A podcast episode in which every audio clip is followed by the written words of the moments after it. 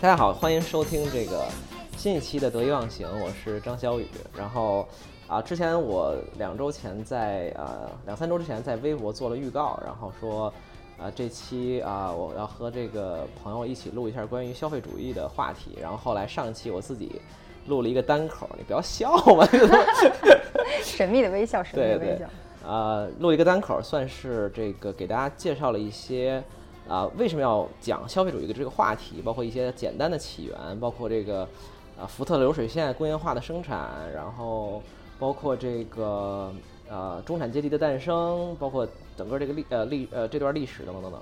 那这期呢，终于这个请到本尊是吧？然后我的好朋友唐双老师，啊、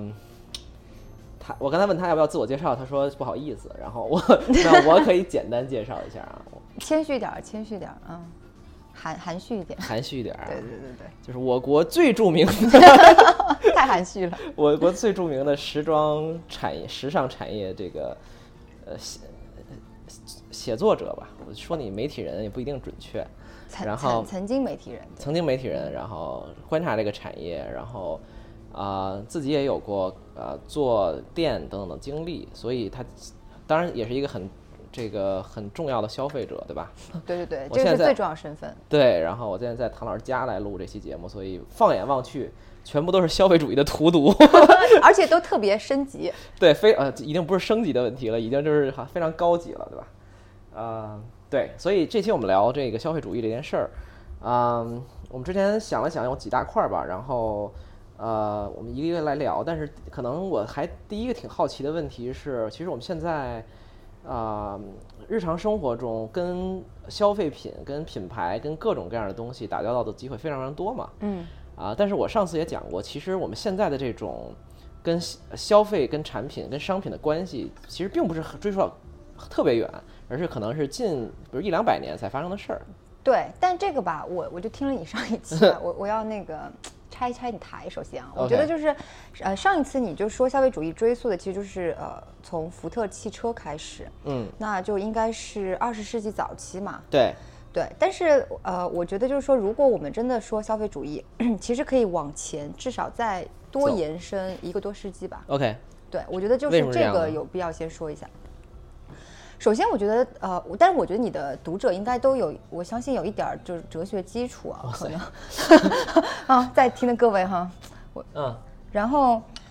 那个，所以呢，就是其实我觉得得从他那个伦理学准备开始聊起吧。伦理学准备的意思是不是就是说消费主义这件事儿，或者说我们现在这么喜欢？呃，热爱消费这件事儿，它是实际上是有哲学上的或者思潮上的思想上准备的。有有有有，肯定有，因为它跟传统的就是古典的那个啊、呃思想、古典的哲学肯定是相违背的嘛，对吧？嗯那为什么古呢古希腊、古罗马时期，消费肯就首先没有消费这一说，嗯然后奢侈肯定是不好的，奢侈是导致堕落的、腐嗯化、腐化的嘛，对，对吧？那呃，所以就是说从这个古典的精神到现代这样鼓励消费，它肯定是有要变化的对，就是你得先先武装了思想，才可以解放就出是买买买嘛。对对对，就先这个要劝慰自己说买买买是好的，然后再去买买对买。对对对，那这个东西的话，其实从啊十七、十八世纪吧，我觉得嗯就、对，就是一个大的思潮，那个时候叫尊宗教大论战嘛， OK，就是不停不同的有别的派别的哲学家出来说了啊，我们嗯不一定是要这样的，呃，压抑心灵啊，要禁欲啊，要净化啊，等于就是要修行啊，就是就是呃就是社会的富足，然后可以通过商业的繁荣来实现。等于就是说，相当于我们有一个，相当于那个时间，十七世纪、十八世纪有一个分水岭，就是之前大家都觉得嘖朴素好，对然后禁欲好，对然后不要那么多这个花里胡哨的东西，对然后但后来突然有一些标志性的事情和人来把大家这个观念开始改变了，等于社会的思潮有了一个大转型，是这个对意思吧？对对，那之前的这些。呃，不同的学派我就不不说了吧，嗯就先说比较标志性的，就是说我觉得是奠定了可能呃现代的经济学基础的嘛，就对是我们之前有聊商业社过会的嘛，基对对础对，就是那个亚当斯密，对对亚当斯密的《国富论》是一七七几年，我不好意思，大家我对那个数学的记忆没有张老师 好。我也不记得了。对但一国富论是其实是经济，不，现在现在商业社会经济学等等一个很重要的。。对对对但没，有想到它跟时尚还有关系，你可以解释一下。就是那个时候，其实亚当斯密就他的这个国富论的提出，其实就是我觉得为后来的整个的呃消费主义的发展呐、资本主义的发展呐、奢侈品的发展啊，提供了一个最正当的一个伦理学依据，就是说消费、购买、商业它不是罪恶的， OK，反而它可能是让人获得幸福一种途径。一种途径。对 OK，等于就是从这个概念上先理清了这个东西，对对对，嗯就是充分的武装了你的心灵啊。所以他是怎么大概论证这个事儿的？就在他之前吧，呃，就是这种呃，古希腊的自然派哲学家，那么他们当然就是觉得他们崇尚是自自然主义嘛，对吧？嗯你要过简朴的自然的生活。对，那从亚当斯密开始呢，他提出了一个观点，我觉得很厉害啊。他认为呢，其实，呃，追求欲望才是自然的， OK，对。就不要压抑欲望，要对追求对欲对望。对，就是人其实他就是热爱消费，他就是热爱去享乐的，这才是自然的。 OK，那当你当你不停的消费，其实是呃满足自己内心对于享乐的需求，对吧？嗯那你消费的时候呢，同时又提供了更多的就业机会啊，又让各种的小作坊、小工厂有了可能性啊。还有那整技个术社还会的提高经了济，对，对其实他就是提出了一个，我觉得就是一个我不知道资本主义的那个最基本的一个理论吧。嗯是的，，是的。上次我也讲过，就是说，啊，资本主义之所以呃盛行，是因为它确实在实际上、呃这个提高了我们的生活质量。比如说，当福特提高工资的时候，给他的旗下的这个。呃，公司下面的工人坐车坐汽车的工人提高工资的时候，那大家就是有更多的钱来消费了，那更多的钱就进入了市场，然后可能大家去买车、买车、买房、买这个纺织品等等等等。那纺织业有也有钱了，那纺织业有钱，可能买房或者是比如建筑业也有钱了，那大家就就带动下面的物料，比如说建筑材材料、对布料的生产，等于整个这个经济就繁荣了嘛，对，所以他就是创造了一个嗯大家就是叫互相依赖的一个互相依赖、互相社会促体系促嘛进，对对然后对那么，在亚当·斯密的观点中，他认为这样的社会体系是最趋近于文明的， ，OK，对，然后就比较完美的一种社会体系吧。就是人人繁荣，人人共共互相依赖，对，然后人人都可以当商人，然后呢很法制化。那么就是因为你必须要互相依赖，所以说你会用法制来，来就是设定规要求则你自己，对吧？就是对你自然的被这种自由市场所所束缚了，所要求了，所规范了。那人人都会变成一个道德的人，啊，等于对他的思想就是说，商业可以促进道德、促进对理性、对对对对促进对繁荣。对。这个其实，这个这个观点其实非常的怎么讲，跟我们生活息息相关吧。就是有时候你把它理论化以后，觉得挺有意思的。但实际上就是，你看我们现在生活就是这个基础嘛，就是我们开一个公司，开个 Uber、Airbnb 等等等等。首先我自己作为公司创始人，我对挣，共钱，享社会嘛，共享社会，但是同时大家由于这些东西，我们就都能互互享，然后我们都能互相提高生活质量，我们还能降低成本，然后我们的出行的质量也提高了，等等等等，对是这么一个思路。所以说，在这个之后，我就觉得好，思想被武装了，对吧？嗯那个资本主义大门和消费大门可以打大开家了。心安理得了。对，然后我觉得就是啊、我们常常就是那些学就是很多学者啊，都当然有争论了，对于到底什么时候是消费革命。那么一般大家都会集中说到是十八世纪末期，还有十九世纪初初吧期。就一八一七几几九九几年什么一八到初18初18对对对 OK，那这个发生了什么事儿呢？这个当然，我觉得当中是有很多很多历史事件发生的，它绝对不是偶然的嘛。嗯那么我觉得最被大家熟知的，那肯定就是工业革命嘛，对吧？那这个东西其实跟 fashion 是最相关的，因应为该是这个时间应该是第一次跟第二次之间，第一次不就是纺织业嘛，对吧？对对对第二次就是是纺织电开器嘛，始就是电的对东西嘛，啊，对，嗯、然后呢，我觉得拉拉回到商业上来说呢，呃，这个呃，其实上次我们也聊过的一个比较有趣的，就是首先法国那个时候一定就是，其实就是法国和英国，我觉得是两个中心嘛，因嗯为巴黎一直从路易十四开始。都是全球的时尚中心了。嗯，那么英国是因为它是工业革命的起源地，对吧？就是很早之前就是一个大都市了，所嗯以两边都是很繁荣的中心。明白。那么在法国这边呢，就是啊、首先法国出现了一个叫拱廊的东西啊，这个就是哪两个字？不知，道在听众有没有喜欢波德莱尔？哇塞，本雅明的，对，拱廊就是嗯，哎，其实我在我拱在是那个拱桥那个拱，对廊就对是走廊廊廊，嗯啊廊，对。那我在巴黎的时候，其实我我印象比较深的是米兰了，米嗯兰大教堂旁边，就是现在还有这种拱廊式 OK 的那种，呃，商业建筑吧。它是干嘛的呢那拱廊其实我觉得就是一个商场的最早的雏形啊， ？OK，嗯，那就是呃，拱廊那最早是没有百货公司的，对不对？那你走在街上，风吹日晒，然后以前的照明可能也不是很好。对那有了拱廊，就是大家就可以在拱廊的庇护下，不用受着风吹日晒，然后两边都是琳琅满目的商店啊、哦，各种新奇的好玩意儿。对，然后拱廊里呢，而且就是在巴黎那个时候，拱廊里就完全可以实现照明了。嗯大概就是十点钟之前，店铺都不会打烊的。哦，那就是灯光也现不会那跟熄现灭在商场差不多呀。对对对对对，然后对吧？像波德莱尔这样的人就在拱廊里漫游， 郭郭德莱尔是谁？能不能介绍一下？我都没听说 过，不会吧？真的呀。这不扯远了啊！嗯我只先知道不说波德，尔是那个好像是物理学家，好先不波德说莱尔的不波德知莱道尔是那个著名的抒情诗人啊，就是就扯远了，先不说了。然后，所以就是，但这个东西也是有。也是因为就是，当然就是钢铁运用于商业建筑嘛，所以嗯拱廊才有可能实现。那么拱廊提供了场所啊，你你有场所了，你才会去消费，对不嗯所以对？是相当于几件事儿的一个促成嘛，就是商业文明开始出现，钢铁运用在建筑对然后上，工业照革明，对然后呢一纺系织列的革命纺织革命，各种。然后呢，呃，然后我其实，在看这个十九世纪的时候啊，我发现有有很多东西其实串联在一块儿，挺有趣的。嗯，比方说呢，就是我们谈到消费主义啊，谈到消费革命，那有几个点是不能忽略的嘛。一个就是，呃，就是把拱廊啦，嗯拱廊，但拱廊之后其实就是盛行的就是百货公司，百货公因为司拱廊里面的店铺还是那种就是分散的小的小的商像什店么，farmers market 那种东西。对，嗯那什么东西是一个集中的消费主义的代表？那肯定是百货公司嘛，嗯对吧？那全球第一家百货公司啊，我那个我本人也是他，嗯，到现在为止还是他的消费者，嗯就是叫了 b o m a s h e 在巴黎的。各位就是嗯，听熟众识听众对熟识法语的，如果我发音不标准，敬请原谅 啊，就是已经很努力了。 ，OK， b o m a s h e 在巴黎，那它是被认为是呃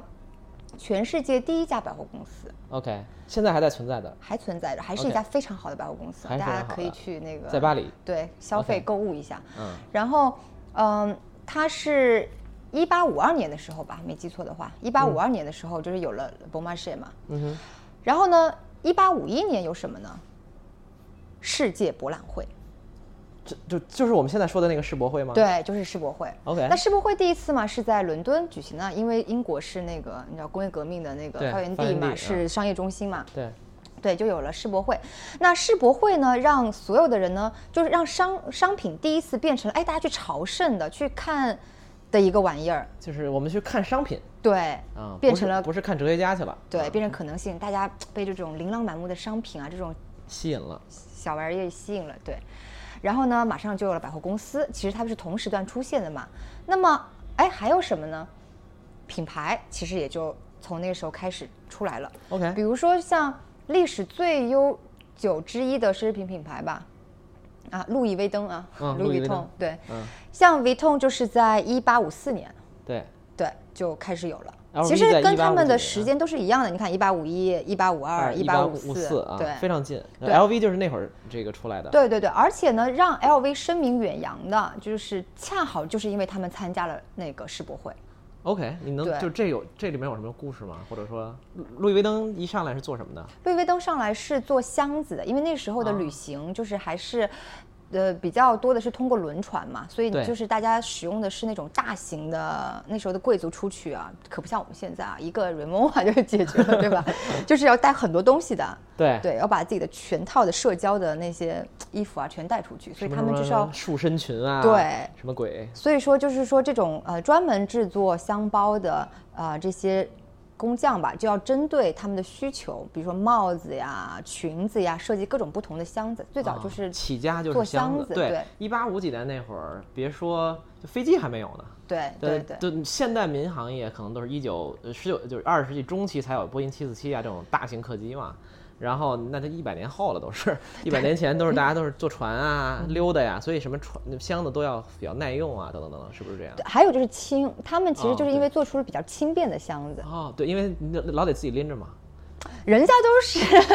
人家都是仆人拎，好不好？啊仆人拎的哪哪要自己拎哦？但是你带东西多嘛，轻便总是好的。嗯他们都就是箱子一都下很轻便，暴露我的阶级，因为得自己拎。OK，所以 LV 也是一八呃，就那会儿出来的，对吧？。对。然后他们最早就是他们所接以到他们很多是皇室的订单，所以他们一上来就是有品牌概念了，就是说一上来就是 LV，而不是说我是先一个作坊慢慢成为了 LV。他的创始人就叫路易威登，这是他们 OK 家族的名字。 OK，对，OK，对。所以，然后他们接就开始接订单，对，然后他们就是呃受到皇室的赏识嘛，那个那个时候出来的是就是流传到现在的奢侈品品牌，包括像爱马仕啊这些，其实都是跟皇室有关系的。嗯，那皇室宫廷肯定是第一批的使用者，对，但是我觉得那个 Louis Vuitton 这个品牌挺有趣的，因为他们的品牌的发展史啊，完全就跟我觉得现代哎消费现代主的义消费主义的发展史，还有就是现在这种全球经济化、啊、这种资本扩张的这种发展史，就是它是一个缩影，充分的对纠缠在一起的 OK 或者是说表现出来的。明对，白？而且这个品牌非常激进啊，那比他们赢得了那个世博会的铜牌以后嘛，哇塞，还有还有还有奖牌，对，有了奖 牌，然后就声名大噪嘛。然后对他们在十九世纪就海外开店了，嗯他们就在伦敦开了一家分店。 ，OK，对，我觉得，我觉得他这个路易威登先生啊，作为创始人，应该也是非常激进的，就是嗯非常有冒险精神的。野心大，对，野心大的，嗯，等于他一路走来就是非常的平稳的，然后他们又呃，还是在十九世纪，都还没到，没都还到没到二十世纪呢，又去参加了美国的世博会。 ，OK，对，那个时候的世博会也是嘛，就是各地举行嘛。嗯哼那么其实它是一个很好的帮你把商品，把最早的品牌的概念传播到别的市场去的一个途径。明白。那他们参加美国的芝加哥的世博会的时候，其实就是又打开了美国市场。嗯，等于现在巴黎是吧？现对在，对然对后是英国皇室，还是呃，没有没有，欧呃法国皇室？法国皇室对，但然是后也也美国开店，对，但是欧洲皇室都都使用嘛，皇对室对都那个串通一气的嘛。皇室都有微信 群，对， 然后说哎，最近买什么好的了？嗯、表哥表姐群，对对对对，对，所以所以就是所以一八五四年，然后到等于你说到十八世纪呃十九世纪末这四五十年的时间，他们等于就是已经开始奠定整个这个基础了，对吧？对，已经其实有一个全球化的雏形了，我觉得很厉害的。哦，这么早就开始全球化了，，对对对，你想他，你想他马上就在伦敦开店了嘛，那也叫全球化呀。他是对啊巴黎对的啊跑对啊伦敦去，对啊然后他又去了美国尤，其是在没有飞机的情况下，哎，对吧？对这对不对像现在你我派一高管过去就开店了，对。那因为很多人都觉得路易威登就是他是因为被呃那个呃 FMH 收购之后才开始这种全球化扩张啊，对才但其实不是啊，其实不他是之前自己就已经做得很好了，做得很好。对它，呃，不是被收购，不好意思，就是他们合合并成合立并这个对 LVMH 公司之后，因为在此之前，其实它就已经有扩展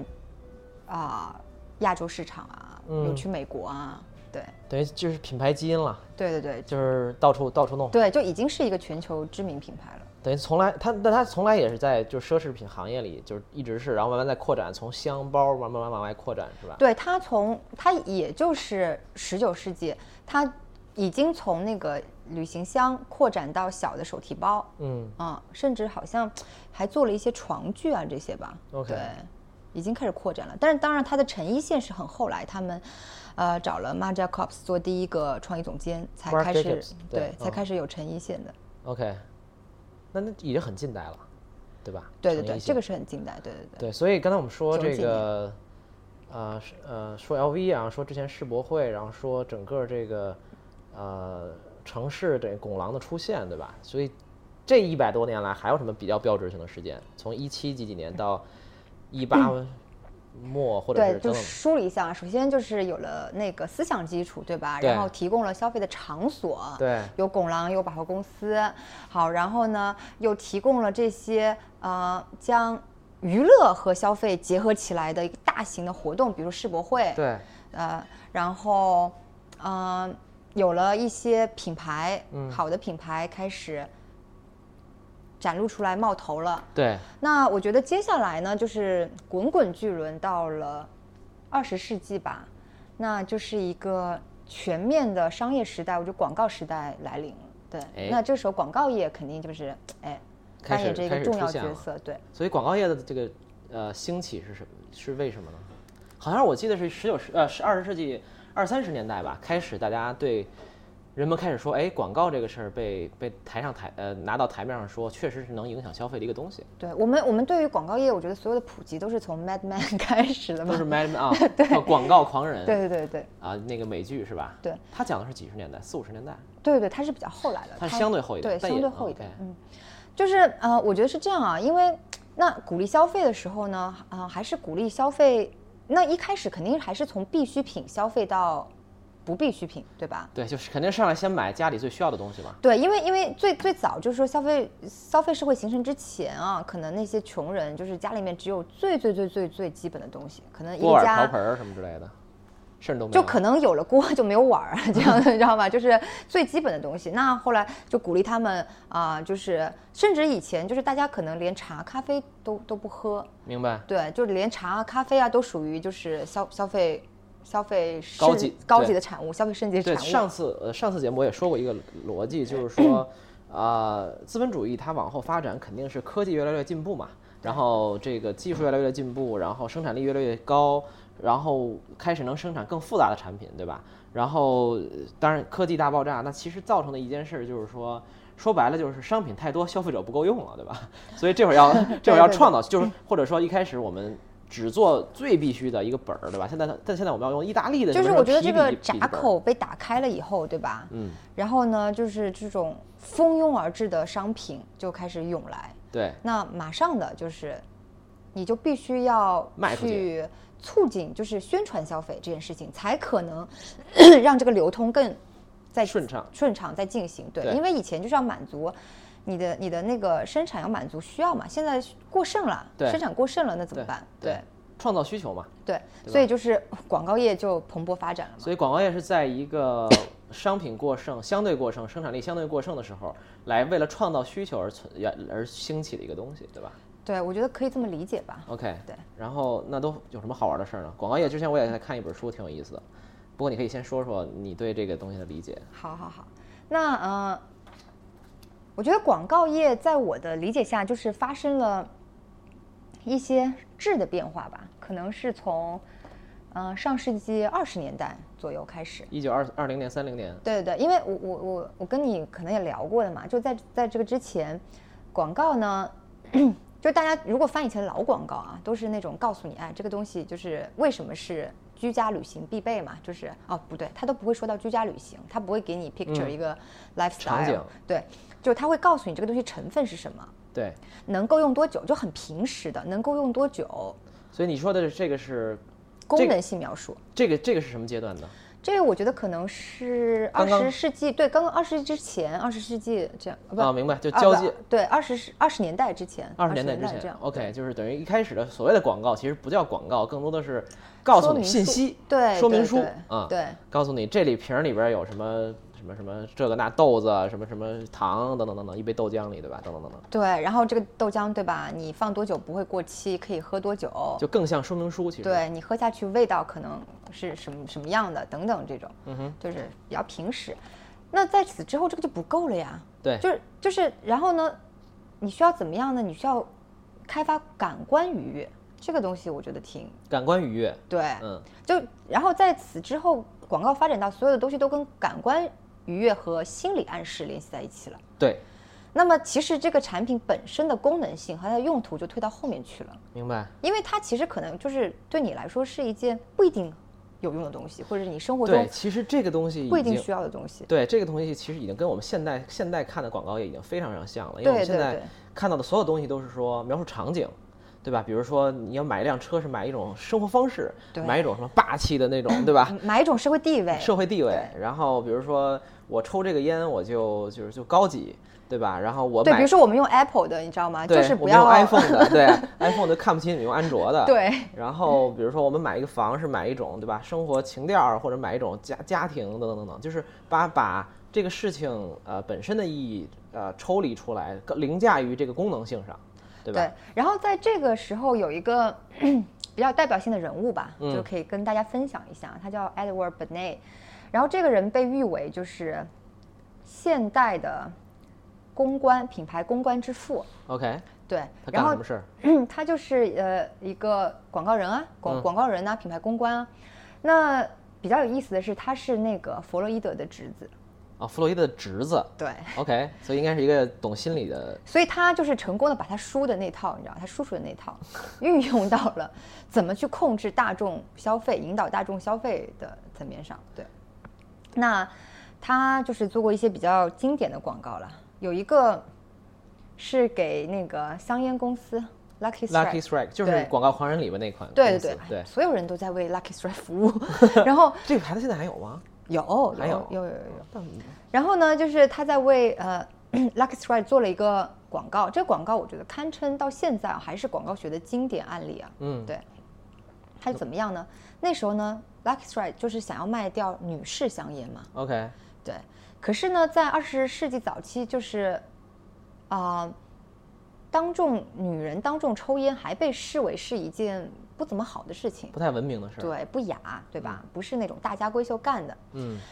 然后那个 Bernie 做了什么事情呢？他就找了一堆这种我们现在叫应该叫 it girl 吧，就是那种上流社会 It girl，IT girl 啊，对我们这种外行都说对对 IT 对 girl。 it girl it girl，对，就是这种初入社交圈的这些，你知道，就是芳华正茂的对，少女们，年轻女性。对，穿着当时最时髦的衣服，对，聚集在街头，一起干嘛呢？抽烟。这不就是街拍吗？对，并且他还称这个为自由的火炬。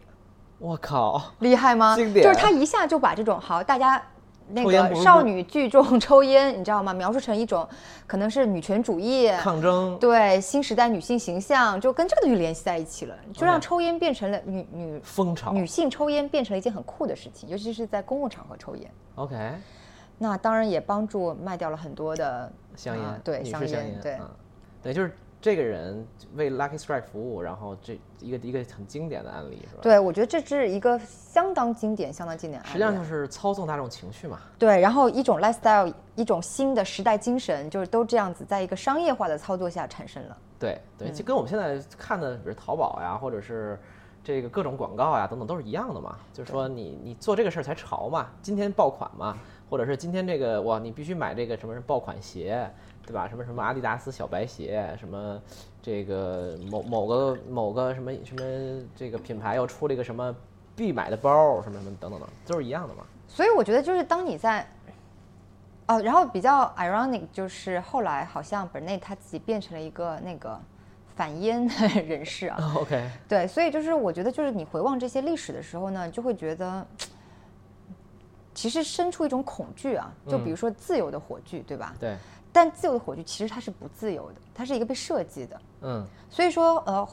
发展到后来，就是呃，包括我自己看的很多当代的哲学家，那他们对于消费主义的反思，对于资本主义的反思，都是这个，就是到底什么是自由？嗯因为消费主义其实提供给我们一个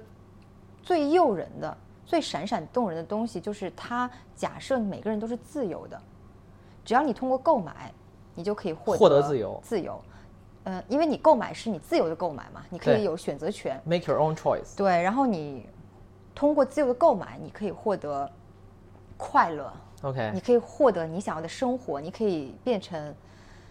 某种样的人，对随便什么你想变成的人，就貌似是获得了自由，但是其实这个东西到底是不是真正的自由，就是这个东西，我觉得是挺有意思啊的。这这个我想我可聊的太多了，但我 不放在这一期说太多嗯啊。 但是我我有两个我想补充一下，一个是。呃，刚才刚才说的就是呃，弗洛伊德的侄子这个 Bennett 对吧？然后他搞了一个这个大的这个广告的营销，然后帮助卖了很多香烟。我就想起来，其实啊、广告业对心理学的运用，可能说是所有行业里边最怎么讲最厉害的了，或者说最发展的最深的了。嗯。然后那个，呃比如说而且有一个特点啊，我觉得有有有一个规律是亘古不变的，就是说，任何这个钱集中的行业，一定是各种学科、各种理论 被运用的最好的。啊那广告业一定是这样的，就比如说我举一个例子，呃，心理学有一个是有一个心理的现象，叫做这个 exposure effect，就是所谓曝光效应。什么叫曝光效应呢？就是它就是说，人如果老看一个东西，在某种形式上，呃，曝光在你面前，对吧？你看到它，或者潜意识听到它，或者是等等等等，你就会逐渐的 grow into，就是逐渐会喜欢它。对，而且这个东西呢，甚至当时你看，你不会觉得喜欢的时候，但你可能比如说脑白金，随便说一个广告，大家都烦那个广告，然后大家就觉得很蠢，然后大家都觉得很很很无聊，对吧？然后制作也很呃粗粗制滥造，但人就有这么一个特点，就是什么呢？它过了比如一阵儿时间以后，这个时间可能是一个月、三个月、半年，甚至更长时间，大家会就会忘了你对它的呃正向、负向的评价，而只会记到这事儿本身。对，所以我所以就是说，我之前对所以就是说，当你反复的给一个东西，在不断的曝光你在面在你面前，宝马车、啊什么路虎、什么什么鞋、什么等等东西的时候，这个本身就能在某未来某一次你你的潜意识里控制你来买这个东西了。而当时你可能并不喜欢这个车，或者你你也不一定不喜欢，你可能就很中立，你没有想到，那它可能在它的起作用是在未来的某一天。某一天的时候，就就就就帮助你做了这个购买的决策，所以就是曝光，不断的曝光，就是现在广告业的一个很重要的一个方法嘛。对，就是根据你说这个，我想发散一下哈。 就我我本人呢，特别不喜欢一个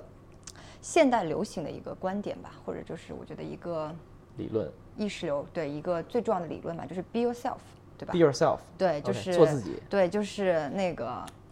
完全鼓励大家去，啊、就是追求欲望表达你自己，表达你自己的品味啊，什么东西都是可以被接受的，表达你自己。嗯哼，这貌似就是回到自由嘛，貌似它是一种自由， 就是每个人的意见都是可以被尊重的，每个人的品味都是值得被这个世界看见的。但是我觉得很多人都忘记了你的所谓的品味和你的意见有多少是被这种潜移默化的，你自己都没有意识到的。这种存在在社会上的平庸的影响所决定的，对，对，然后你还认为这是我多么了不起的一个自我呀，然后我要把它扩散出来啊，没对吧？错？我然后我完全可以跟精英主义叫板啊，就这个东西我自己觉得是比较这里边其实我明白，这里边其实有一个，嗯哇，我这个这个话题，呃未来某一期或者某几期都是必须要讲的。其实这里面涉及到非常深刻的一个话题，就是所谓自由意识 （free will） 的问题，对吧？对，这个太深了。它也非常深。我因为我最近在读 Sam Harris 嘛，Sam Harris 是这个在自由自由就在这个西方是很著名的一个学者，然后他是一个自由意识的反对者吧，就是说他是人其实是没有自由意识的，他有各种的自由意志的吧，自由意志他是没有。他讲了很多道理，然后很深了，就是我也在消化，以后慢慢讲。但实际上他一个核心的理论就是刚才你说的，就是我们以为我们做出的选择，其实都是被各种东西影响的。对，就是你觉得好像啊，我在 A、B、C 中选了 A 或者选了 B，其实这个东西是早之前就各种所以说因素决定了的。就广告业肯定是集中的表现了这个东西嘛。对那我是，你想想看，我们现在你每天看到的广告，嗯，可能比那个十八世纪一个农民一辈子，一辈子看到都要多吧？对对，你就无无时无刻不被各种的，就包括广告改变了我们城市面貌呀。对，对，那无处不在的海报、广告对吧牌儿，广告牌儿，对，然后公车上的这些广告，对，整个就是你是没有办法不受它影响的。现在还变成了另外的新的形式，比如说大 V 推荐，对吧？ 什么什么网红导购，其实就是各种形式都在影响我们嘛。对，所以我我很喜欢的那个作家吧，啊、那个呃，约翰伯格，就是他写过一篇就是是非刚刚常去世那个吗对，写过一篇很深刻的，其实就是在说广告的文章。 ？OK，对，在他的那本到时候把链接发我，PO 在我们这期播客后面。好好，嗯在他这本观看，在他有一本文集《观看之道》里面，嗯，对，然后他深刻的揭露了一下，就是现代社会对的广告。他他有什么观点呢？嗯，某一个拿出来说一说。就是他说的还是就是影像充斥着我们的生生活吧，影对像，嗯对，呃，就是广告影像。然后呢，他有探讨一下，就是呃，现在广告影像怎么借用艺术的形式的，对，现在就是现在的广告影像怎么借用艺术？对对对对比。如说呢，随便举个例子，呃，很简单啊，比如说呃，很多的广告奢侈品广告，就他们可能会跟某个艺术名做致敬啊，哦，对吧？明白把自己的那个广草告间形象 LV 乘以草草间弥生什么这种东西啊，是这吧种这种比较像一个这种怎么讲啊？合作各对其他就是我觉得这个东西不属于影像的， OK 就是它的衍生品之一是影像范畴，但这个对东西本身是一个那个商业营销行为嘛。对对那我他说的单纯就是影像 OK 就那单指的就是比如说品牌它在拍摄它的广告画面的时候，呃，它跟那个。选择就是拍的比较像艺术品啊，拍的像以前一幅古典的著名的画作啊这种。或者什么一个经典电影啊，，对，就是用这个东西来提升自己的品这个形价值嘛象，对形象嘛，对。 OK 但是他也说了很多，就是呃，我觉得就是跟消费主义啊、资本主义相关的事儿，就是嗯主要就是广告，其实就是给你创造一个幻觉嘛，嗯，就是你啊，可我以成为什么拥有样这个东西，我就会成为什么样的人？成为这样的人，然后拥有更加美好的生活，对，然后把自己填埋在这种无止境的欲望里面。对说的也就是这个，对嗯，就是大那家可个以去看一看。叫观看的方式啊，很经典的观一本看书之道啊》观这看本之道文啊集，对，就是他最 John 后 Berg，嗯对最后一篇文章就是说这个的。 ，OK，这篇文章具体名字我不太记得了。没关系，到时候我可以把这个找出来发给的链接发给大家。我们经常会把很多书的链接发在后面嘛。然后就关于这个这个调，就是就是广告的影响，我觉得还有一个也是我觉得很经典的例子，就是说我自己那天还在跟跟别人举这个例子，就是我们都是会被呃操控情绪的，我们情绪是被操控的。比如说我自己呃日常生活中呃完全不看韩剧， 啊，对吧？然后我觉得韩剧，反正我不知道，我我可能看美剧比较多，但是我也不鄙视了，我只是说，比如很多韩剧，我觉得就是情节比较简单，或者是我没有兴趣。但是实际上，偶尔我会看到一些，比如说别人看我看两眼，大学的时候，或者有的时候，呃，看到别人看这个韩剧，或者某某天人转出了一个片段，你会发现，比如韩剧在一些关键点的设置啊，然后在音乐的背景音乐等等烘托下，你完全没有看过这个剧的前后前前因后果。然后你在那个比如一分钟的片段里，你就会觉得哎挺感动的，好像两个人啊相遇啊，什么转圈儿啊，然后什么什么这个什么互互相对吧，错过找不着啊，然后在音乐的烘托下，就其实那一刻我是清楚的意识到我的情绪是被操控的，就是我可能对这个东西并没有好感，或者说我我自己私下。去看我也不会选择这个片子，但这个东西只要设置成那样子，我自己的情绪就是会被受受影响的。其实其实这就是一个，我觉得就是消费社会发展到现在嘛的一个，就是文所谓文化产品的工业化。因为文化产品的工业化对，因为工业化肯定就是嗯，消费社会形成的第一步嘛，就是你说的福特对吧？那对他把 T 型汽车投放市场，就是实对现了这个呃汽车的工业对工业化，流水线制作有流水线制作、工业化的生产对商品、对消费主义是一个重要的原因，是吧？对对对你对来对稍微解释一下这个事儿。对，就是呃，因为所有的商品就是第一，它有一个配方可以被大批量的生产生产出来，对对，有一个流并程且嗯对，并且呢，它的这个配方和原料呢，能满足大部分人的基本需求， ，OK，对这个比较重要。对，就说它其实是呃，把它的消费者给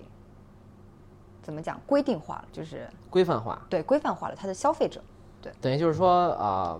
比如说我生产一个 iPhone，然后我把它做成大概这个样子，让每个人都这么使用它。对虽然可能你你用 iPhone 跟我用 iPhone 的需求不完全一样，但是我们都能满足于这个就在这个框架内，对我们都就可是以那什么了，我们就满意了，我们对就足够了。对那它也能因因为这种标准化，能大批量的生产。对于是商品这个事儿就会可以被使源源不断的生产出来，运送到各各个地方。对，而且它一定是可以被呃很极好被传播的，嗯然后也好被复制，然后呢，生产它的过程也很容易就是被培训，明白对吧？比如说我。我我可能是第一个发明出这个东西的人，但是哪一天我去世了不在了，那其他的人被培训一下，能马上上手。嗯哼，他他不像一个导演，对吧？ 我导演去世了，我的电影再也不可能存在了。对，对吧？杨德昌去世了，没有人再拍得出杨德昌的电影。 然后呢，所以说我觉得就是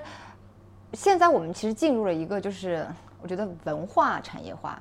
文化产业化、文化工对，业那化，韩韩剧就对文化跟工业化，韩剧就是一个典型的，就是我觉得工业跟化好莱坞的电影一样啊。对对对，就是它它绝对就是它就跟做菜似的，对它有一定的原公料式的。对，那你把这些料放在一起炒一炒，它总会不会太难吃。对，它会对保证下限嘛？对对啊，就是这样。好莱坞电影就都是这样嘛，就把旧瓶装新酒，对，然后框架都是一样的，所有的故事都被写完了，只是我们不从这个《指环王》到《哈利波特》，对吧？就是换了换了一种框架，其实都是一个冒险和征服的故事，对吧？都是一样的。啊，但我觉得他们还是相对比较有艺术艺术价值一点的。对对比对如说到韩剧，我觉得就是经典的那个，嗯，是啊，对，工业化流水线的文文化产品的产物吧。对，对，所以就是我觉得，嗯，虽然我还是那句话，就是说，我觉得我们虽然看消费主义，批批判消费主义，但是我觉得没有人能不消费在这个世界上，对吧？不可能，就是我们不可能说完全一点儿不消费。但很重要的一点是，我觉得现代人可能更多的时候是被操控的，而自己买在买买买的循环里不自知，就是他一直在那个这个状态里，他就 就我昨天在想这个事儿，就是说我们到底怎么看待消费主义？就好像啊，我我承认是我是有那种批判态度的，但是我不可能说我不消费，对吧？对不那可我能家就是一个证明啊。到时候把但是一张照片儿抛在后面， 证明一下啊。但是就是，我突然我突然有这么一个感觉啊，就是跟你分享一下，不知道对不对？我昨天就想说，那其实我们现在这个时候，就好像是中世纪对宗教的感觉一样，嗯哼，对。中世纪的宗教为什么呢？但就是诚然是有一些萌芽的种子的，比如说反对宗教啊，对吧？要呼唤人性理性的理性光芒啊。可是你又不可能完全推翻它，因为你整个社会的结构、你的政治经济制度都是牢牢的以这个为基础所构建起来的，对，对吧？那你在这个里面怎怎么办？我想，我相信中世纪的人绝对不可能想象有一天大家可以不信上帝了，觉得就是买买买就是救对赎，对不对？就是有一种全新的社会可能诞生，他们肯定想象不到的。就像现在我们身处那个消费社会漩涡当中，嗯。就是我我可能有不满，然后我可能觉得这样有三些号它不是对的，或者对是，但是我想象不出来有一种什么别的 力量， 对，或者是别的制度可以来取代它。这个我有特别有话说啊，这个啊、嗯因为我其实历史很渣，但是最近在恶补嘛。嗯然后中世纪这个反对宗教这个事情，其实不它其实不是说反对上帝等等等等，其实是因为那会儿宗教干了一些特别现在听起来很很很很骇荒人谬的听事儿闻，，对比如说什么卖赎罪券儿，对对对比如对，赎罪券儿就是说，OK，不管你干了什么伤天害理的事儿，对你付然后钱吗你只要付钱，哎，给也是一种消费购，也是一种消对，费， 消就是消费都是买心安嘛。对 对吧？买一种心理安慰，那就是买呃，这个教会公然的卖赎罪券儿，谁有钱谁就是能上天堂。然后教会占了可能大部分的土地，然后人们要给教会捐很多钱，甚至他的那个教会的力量，在整个欧洲是远大于每个国家什么国王的这种力量的。然后后来就出现这么一个人，叫做马丁路德，啊，啊，很有意思。然后啊，这这这这一段我准备呃细节我会拿出来一期单讲。但马马丁路德实际上做了呃通过几件事儿做了一些改变，使得整个这个呃古刚才我们说的教呃非常荒谬的这一套呃宗教的这种体系就土崩瓦解了。嗯，比如说举个小几个小例子啊。啊，那那之前我跟我一个朋友录过一期，就是聊闲聊天录了一期小播客，放在他的那儿了，叫做马丁路德可能是世界上第一个网红。啊，什么意思呢？就是说马丁路德干了这么几件事儿。首先，第一件事儿很重要的，他迎来了他很善，呃，很善于把握了一个技术革命，就是印刷术。就是当年为什么这个宗教为什么控制这么严格？其实一个简单、特别简单的道理，就是圣经太贵了。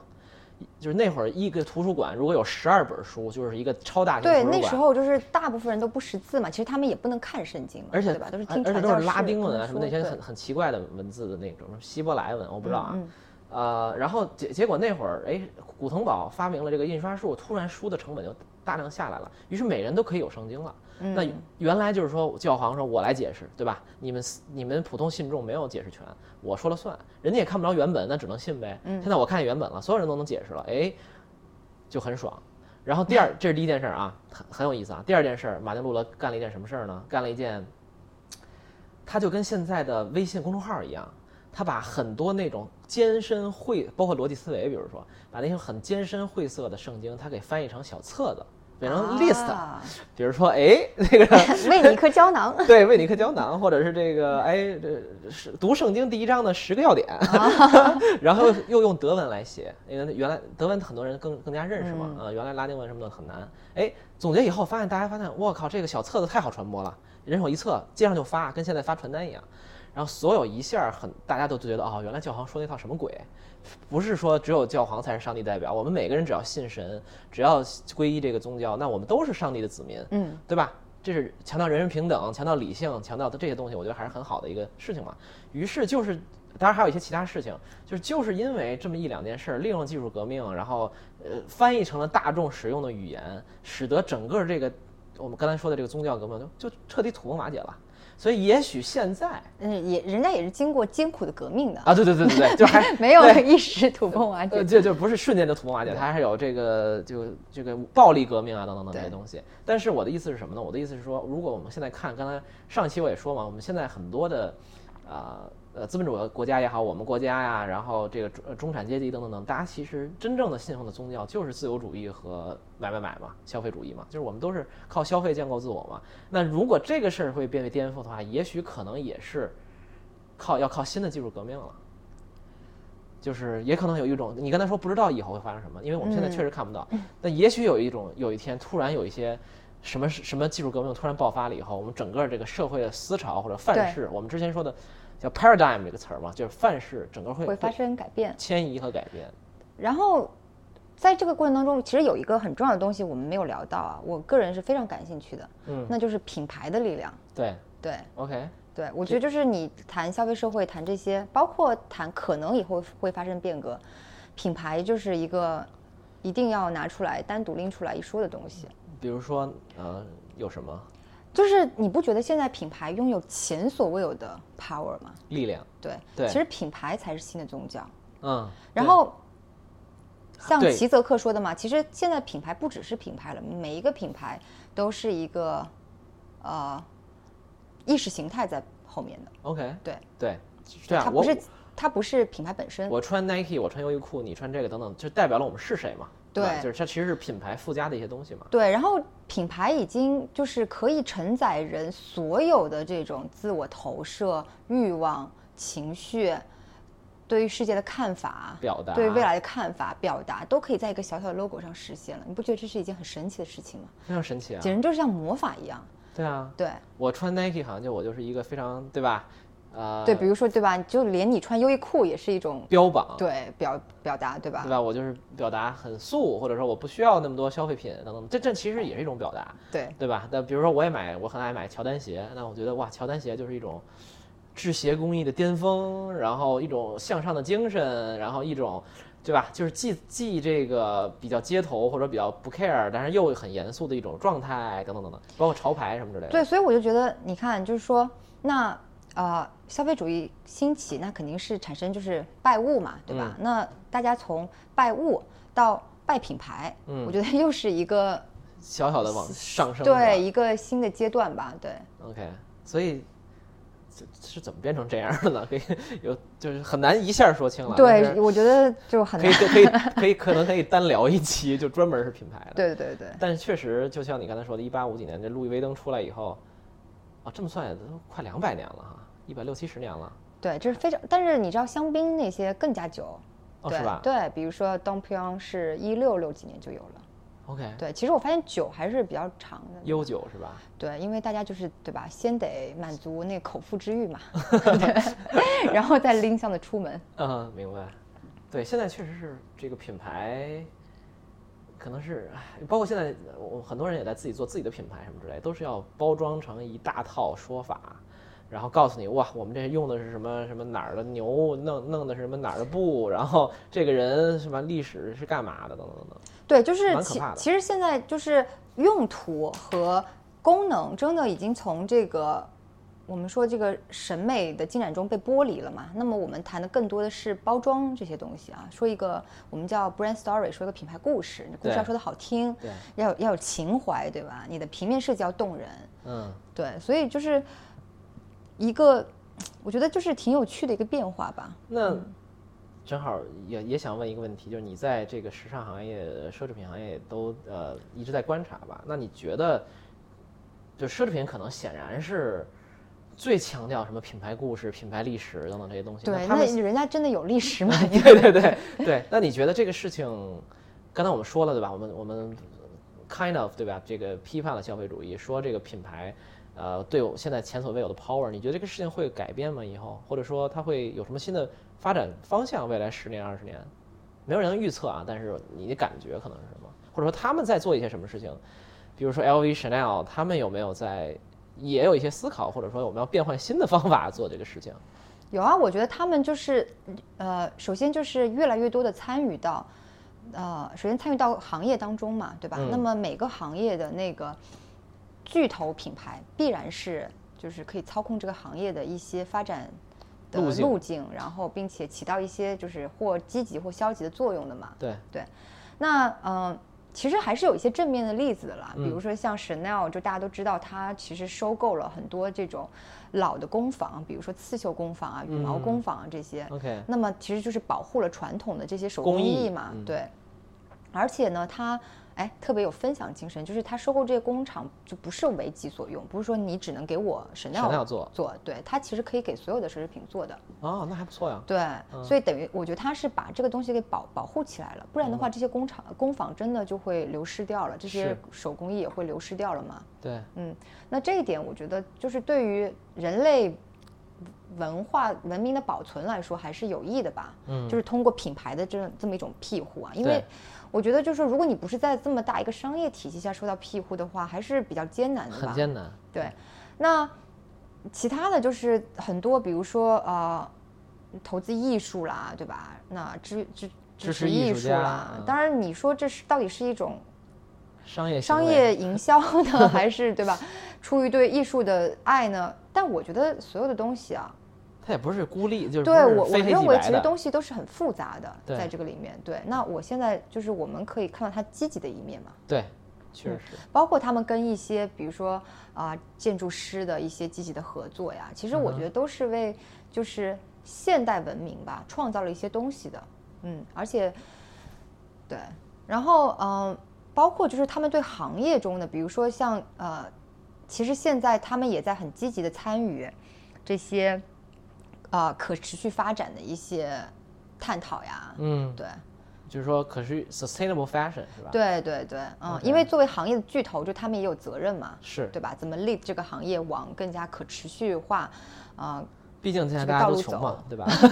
经济也不好，也不能这么铺张浪费。不是，因为就是呃，消费主义其实最反消费主义的一股力量就是那个环保环保者嘛，环保主义嘛，啊对。 OK，那其实你看，在反消费主义最昌盛的时候是七十年代吧，嗯，那也是随着这种环保意识的觉醒，对，明白。所以说那个时候就有一股，就我们说全球其实主要也就在欧美嘛，对，就是大的反消费主义的风潮，年轻人变成 hippies 了，对嬉皮士。对，哎，这个这个历史我们之前也大概说过啊，这但是我特别不了解。但我我对这个了解主要是来自于乔布斯那一代，其实是六七十年代，它是作为嬉皮士存在嘛。对但是呃在时尚产业我就完全不了解了，你能不能简单说一说？就是那会儿为大家都在干嘛？然后什么抽烟、喝酒，什么就都是去对吧？去音乐节啊，弹 弹吉他，啊 抽烟、做爱，那个抽大麻，嗯，对，就是就是美国那个反战争、反消费嘛，反战争、反消费。对那会儿为什么开始反消费？就是因为社会思潮是怎么样子的？但是大家都觉得六七十年代发生什么呢？我也不知道。就是呃，我觉得就是物极必反吧， OK，对吧？那就是对我觉得就是年轻人就充斥一种对主流社会一种厌倦嘛。那你的主流社会既然是被操纵所所那个嗯把控的，那你肯定是要被叛逆，对反消费嘛，那反资本主义对吧？嗯大家就陷入一种对乌托邦的那么一种美好的幻想嘛。对，而且因为那个七十年代有一本很著名的反消费主义的著作，就是发行了。叫什么啊，鲍德里亚的那个消费社会，啊？对，它我是嗯七十年代的时候，哦，对，我现在书桌上还有那本书，看了十页就崩溃了， 太学术就了。是他就是呃鲍德里亚，嗯，总结了消费社会，然后他同时就是提出了这个符号学嘛，对吧？符号理论嘛，对吧？就是说符号理论是什么就是说你消费的是符号嘛，符号化的社会， ？OK，对。比如说什么是符号哎，比方说你穿优衣库就是一个符号啊，啊？对 OK，吧？代表你的一种性格对对对表达，对。然后就主你张你消费的并不是产品本身，而是这个产品背后折射的东西东西，那就是典型的符号化理论嘛，对，七十年代，嗯，五十年之后了，更是这样 了，对吧？对。但是我们上次也聊过，可是很不幸，这个东西就所以那个时候就是环保主义就是开始冒头嘛，大家开始反思，就是我们这种这么鼓励生产、鼓励消费，对这个地球、对环境造成的创伤，对吧？嗯哼但是很不幸的就是八十年代马上那个 hippies 就被雅痞给取代了，啊雅 痞，华尔街的这批人又兴起了，告诉你贪婪是好的，我们还是买买买吧，哎对，大家迈向更美好的未哦来，是吗对对对嗯？OK，它是这个华尔街这这个事儿是，就就是包括那部电影啊，《华尔街 Wall 对 Street》，就 Wall 是 Street 对那迈克个尔道格年拉代斯的啊电影啊，对，所以为什么？哎，这个这个历史还挺有意思的。为什么这个雅痞就就取代了这个 嬉皮士呢？我觉得有各种原因的吧，就是一个就是其实唉思潮就是有的时候它呈现这种波浪形的震荡嘛，对对吧？还有就是我个人认为，肯定还是有一些背后的操控的，嗯，比方说政府啊、 对政治啊，因为你你消费社会肯定是对政治好的嘛，对对吧？大家都那个无政府主义了，大家就是不受管控了，去天天抽大麻、做爱了，这样的政府就是。 乱啊，对，这样就社会比较不好管理嘛。对但是如果你每个人都是，呃，向往精英生活，嗯然后啊、买买买中，产然后阶努力级赚钱，那这对样的社会当然比较好管理了。嗯，OK，对对，一般也是有上层设计的。对，所以你自己怎么理解“雅痞”这个词儿？我老听各种人说，不是困困的， 就是啊、对，原每次我看到这个词儿，我都不知道在要说什么。就是，但实际上那会儿的定义，或者你自己感觉的定义是什么呢？我觉得，嗯，因为我以为雅痞是很酷的一种，我觉得华尔街的人都很精啊，就很无很无趣啊，就我我很难把他哎，们你联系在一你起。看过一个那个呃电影吧？他小说电影《精神病人》吗？没有就是那个男主角就是一个成功金融人士，你知道吗？ ？OK，然后最后就就是就是嗯，老是去猎艳嘛，然嗯后就把女的都杀了什么的，哇，就对，很有名好的一精个彩小说，对。嗯哼然后呢，他就是被视为雅痞的代表呀。嗯哼，嗯，我记得好像我不太记得太久之前看的了电影，就是有一段他刮胡，你知道，在那个镜子前，刮胡子，就是然后他描述他的生活，然后他。的这些各种装备啊，嗯要什么样的西服啊，什么领带用什么啊东西啊，皮对带，这典型的就是一个雅雅痞生活啊。 OK，哦，所以雅痞生活是崇尚消费的。那当然了，哦，我对以啊为雅痞生活是很酷的那种，只不过就是他们用所谓我觉得个性化的消费，然后来区隔自己和主流，主流的，那不就是现呃对在所非有雅人痞所有人嘛在干的事儿吗？对 对对就我要用小众品牌，对吧？对吧？就是我要雅用痞，也就是消费升级的第一批 那个消费者，你知道吗？那真的个是统称雅痞，同，还真的是啊，对对对对，就是主流大品牌玩腻了，我们要搞点那种，呃，邪邪门歪道的，或者是精致的，或者是定制的，或者是精呃对等等这些东西是吧但我我我认为他们不是反大牌的，不是，他们绝对不反大牌，对吧？ ？OK，对你不是说雅痞我一就一定啊不用那个 Acmes 不不穿 Vuitton 不是这样子，只不过是我就是呃是很有要求的，我对我的生活。 OK，对，然后我这个东西貌似是一个很有个性的选择，嗯，嗯，那我对我的用吃穿用度，对吧，都是经过精心的设计和选择的，听起来非常像现代人 啊。对，然后哪怕我的一点小叛逆，也是经过设计和选择的，对吧？比如说张老师，哪怕我穿优衣我不库，啊是，我只我只是觉得很方便，好 吧？对对，嗯也是经过设计和选择，对，那 OK 那我为什么不淘宝上找个小店儿下单，对吧？对，我要嗯去优衣库，对。因为家门口就有，完了被 黑了啊。对，所以，嗯，就一一路走到现在吧。但我觉得现在这个大方向还是还是比较锚定的，就是我觉得现在很难我看到任何一股力量，就真的是有做到真的可以实际上反反对反消费。对，就是大家都在说嘛，但是这个东西对要变还是需要非常长的时间。而且包括我前两天在看那个齐泽克一个短片，然后他有讲，啊，齐泽克是一个就被称为当代那个四哲学巨头之一啊。哦，是吗？对是是他是不是一个社会主义者还是什么？对，现在哲哲都学这么家说对是都吧都是都是那个社会主义。因为都反小资本主义了，是吧？啊对那他就有说到，就是说其实所以它就称为品牌资本主义为陷阱嘛。那嗯你是很难挣脱这个陷阱的。比如说，而且他们也想尽办法来减少你的负罪感啊。比如说，你去星星巴克买杯咖啡，对吧？嗯，你你在消费一个品牌星巴克，那么他会告诉你，你买一杯咖啡，我们就捐两块钱哦，给哪里的，你知道那个落后地区的人来帮助他们。嗯就是你知道吗？消费社会本身这些商品啊，资本主义他们也也也在想尽办法来来消解你的罪恶感，让你更加在一种被麻痹的舒适的。让你感消觉费的更当中更更心甘情愿。对对对， OK，明啊白了。所以呃，有一部纪录 片吧，就是我可以推荐给大家，但是我但是这部纪录片比较尴尬，就是它一半都是法文。 啊 OK，就是有它应是该有一个字幕法吧文，嗯我找了没有，但是 OK 它里面很多采访是英文啊，可以看一下，叫 Tomorrow。 tomorrow，对，那它里面其实就是有说到现在一些小小规模的，我觉得是反消费主义的一些行为吧，就是大家在做些什么。比如说呢？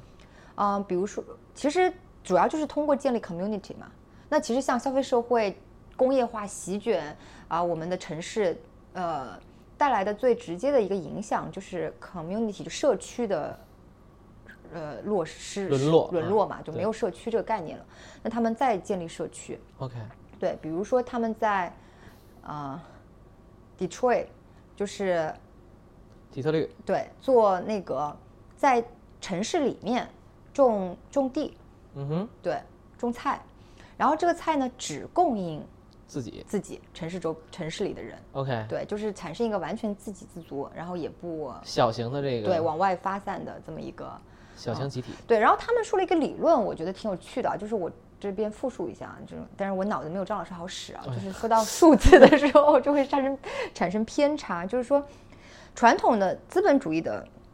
流通理论就是说，好，我今天花一块钱，嗯，在这个。你这里买了一个东西，对吧？对那我这一块钱其实进入了一个经济流通的领域，它对可以产生更高的价值。可以产生可能六块钱、七块钱。对， 对，然后，但是他们就说呢，可是呢，对，可是我这一块钱，如果我花在就是我的 community 的这种 local 的小的这种小店铺，嗯，那么它可能可以产生，呃，一块钱可能变成三块钱、四块钱。嗯，可是我要是花在 Walmart，沃尔玛。对，或者花在这种大型的连锁的超市，它可能就只会变成一半的价值。啊，OK，对，所以他们就是希望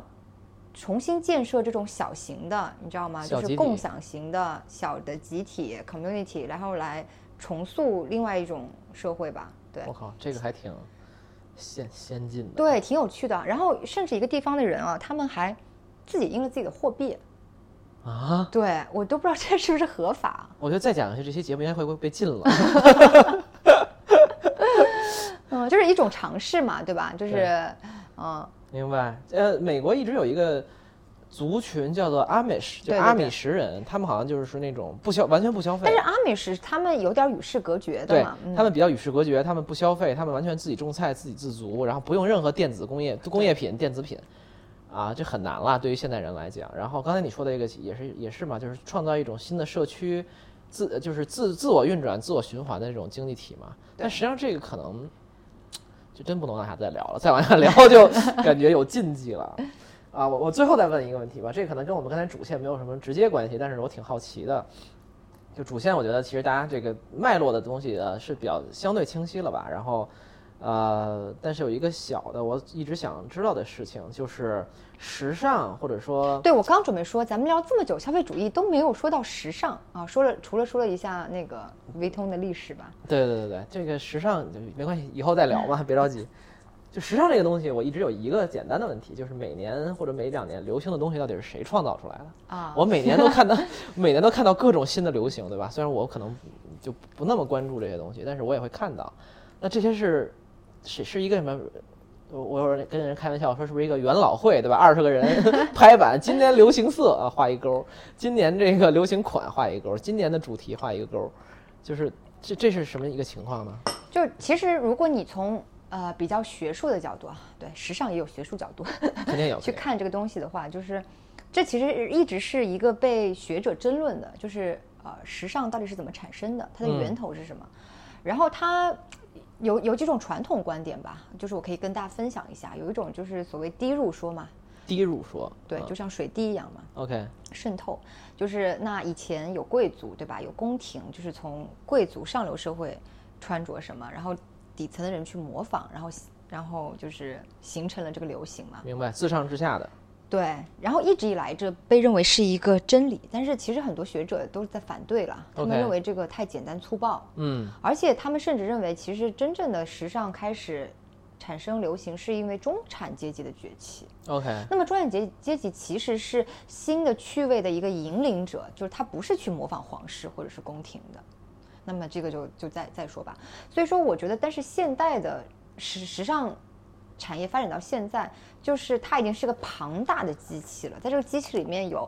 呃，面料制造商、生产商。啊，有品牌，嗯品牌公关，有媒体，对吧？然后包括消费者本身也是参与整个这个流程，流程的，然后有商家等等一个庞大的机器，所以说就是说，它还是一个相对比较比较复杂的一个课题。明白但是有有几有几点说法，就是或者有几有几点事实，这我们还是可以认定的嘛。第一就是，嗯、肯定是有那个啊、流行趋势委员会这种组织的，真的啊，有的有的，哇塞，对，就是或者是那种咨询公司的， 就是来告诉，就是来啊、呃预测流行，来告诉大家流行嘛。那他们会影响谁呢？他们其实会影响很多呃面料生产商。对，那面料生产商可能从他那里买资讯，或者是，OK，去这个流咨询行他听起来们有点自我实现的意思呀， 就是我由于我预测了，于是大家就这么做了，有一点这种感觉。对，但是它也是个循环嘛。那我的预测也是根据我现场就是现在收集现到在信的息消费，对吧？ 趋势啊，呃，对得来的。那你影响了面料商，那当你影响面料商，你就影响设计师的源头嘛，对不对？明白？啊、嗯那你肯定会影响到设计嘛。嗯，那还有一个呢，就是嗯，其实你看现在啊，如果你看现在的时尚品牌，就是对他们是彼此是很相似。我觉得那也是因为就是一小群认为自己是文化的引领者和 taste maker 嘛，对吧？那么他们其实获取灵感的场所是一样的，嗯，就是大家其实吸收同样的文化，去同样的就是时髦的地方，对吧？听同样的时髦的音乐，看同样的时髦的电影，受同样的东西所所影响，那他们做出来的东西其实就是互相有联系的，因为谁都不愿意说我是一个被时代抛弃抛了弃的人。就是，比方说，我记得有一年吧，我在巴黎，其实挺好玩的。然后，呃，就只举一个最简单的例子啊，那一年就是巴黎有一件有一个很重要的展览展出，就叫 Madame c a 这是一个以前的一个很著名的时装设计师，就是他做的衣服就是有很多细褶的，像雕塑一样。然后呢，他就一个有关于他的展览就在巴黎展出了，这是一个行内热话吧，对吧？一个很很有影响力的一个展览。然后你会看到接下来那一季的啊、时装秀上呢，就很多设计师就是以他的，我觉得就是潜意识的或者是故意的，以他的设计为灵感出了很多衣服，出嗯了很多设计。对，OK，对，我所以我就觉得是因为源头都差不多嘛，嗯。所以其实还是一个很大的复杂系统，相互作用，然后有的是自上而下，有的时候是自我预测，等等的一个综合的作用。对对对，还有就是他们属于一个 com，他们也属于一个 Community， community 嘛，嗯对吧？一那个么团体这个 community 生产出来的东西也是要影会响。相会相似，我觉得也是正常的，并且他们 现在就是也互相模仿，对，嗯，就是有有些品牌你会看到，我觉得也不存在谁抄袭谁吧，就互相抄袭，对又又是一个大话题了啊。OK，我觉得那个就差不多，然后，